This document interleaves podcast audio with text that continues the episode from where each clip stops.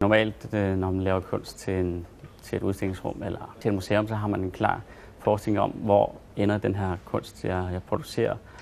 Øh, I hvilken situation skal den opleves, og, og hvem er det, der, der oplever kunsten.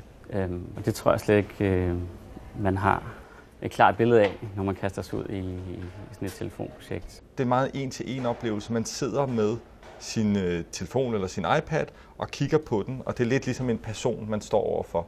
Så på den måde er man også meget mere uafhængig af den sammenhæng, man er i, end en klassisk kunstoplevelse, som foregår i et specielt rum. Så det er meget ligesom en samtale, man har med en person. Hele det her sådan, felt er jo enormt ubeskrevet, synes jeg i hvert fald for sådan, den der billedkunstneriske tradition, vi kommer fra. Så vi synes, det kunne være enormt spændende, at der kom noget kunst, som brugte det her, og alle de muligheder, der er i det. De der telefoner kan jo kommunikere med omverdenen på alle mulige nye måder, og man modtager det jo i et helt nyt rum. Man får det jo i, måske, mens man sidder og venter på nogle steder, eller mens man går sammen med andre. Så det, det er sådan et helt nyt sted, et nyt mødested for, for folk på mange forskellige måder, som vi gerne vil lave noget kunst til. For nogle år siden der lavede vi et internetprojekt, der hed Radiant Copenhagen. Øh, altså et stort samarbejdsprojekt mellem 15 kunstnere, ingeniører, forfattere, øh, arkitekter, alle mulige forskellige mennesker, som sammen skrev fiktion om Københavns fremtid. Og det er jo en meget logisk ting at have også som iPhone, iPad, app, så man så kan gå hen til steder i byen, og så kan man opdage de fiktive ting, der foregår der i fremtiden. Så det er også en app, der er på vej.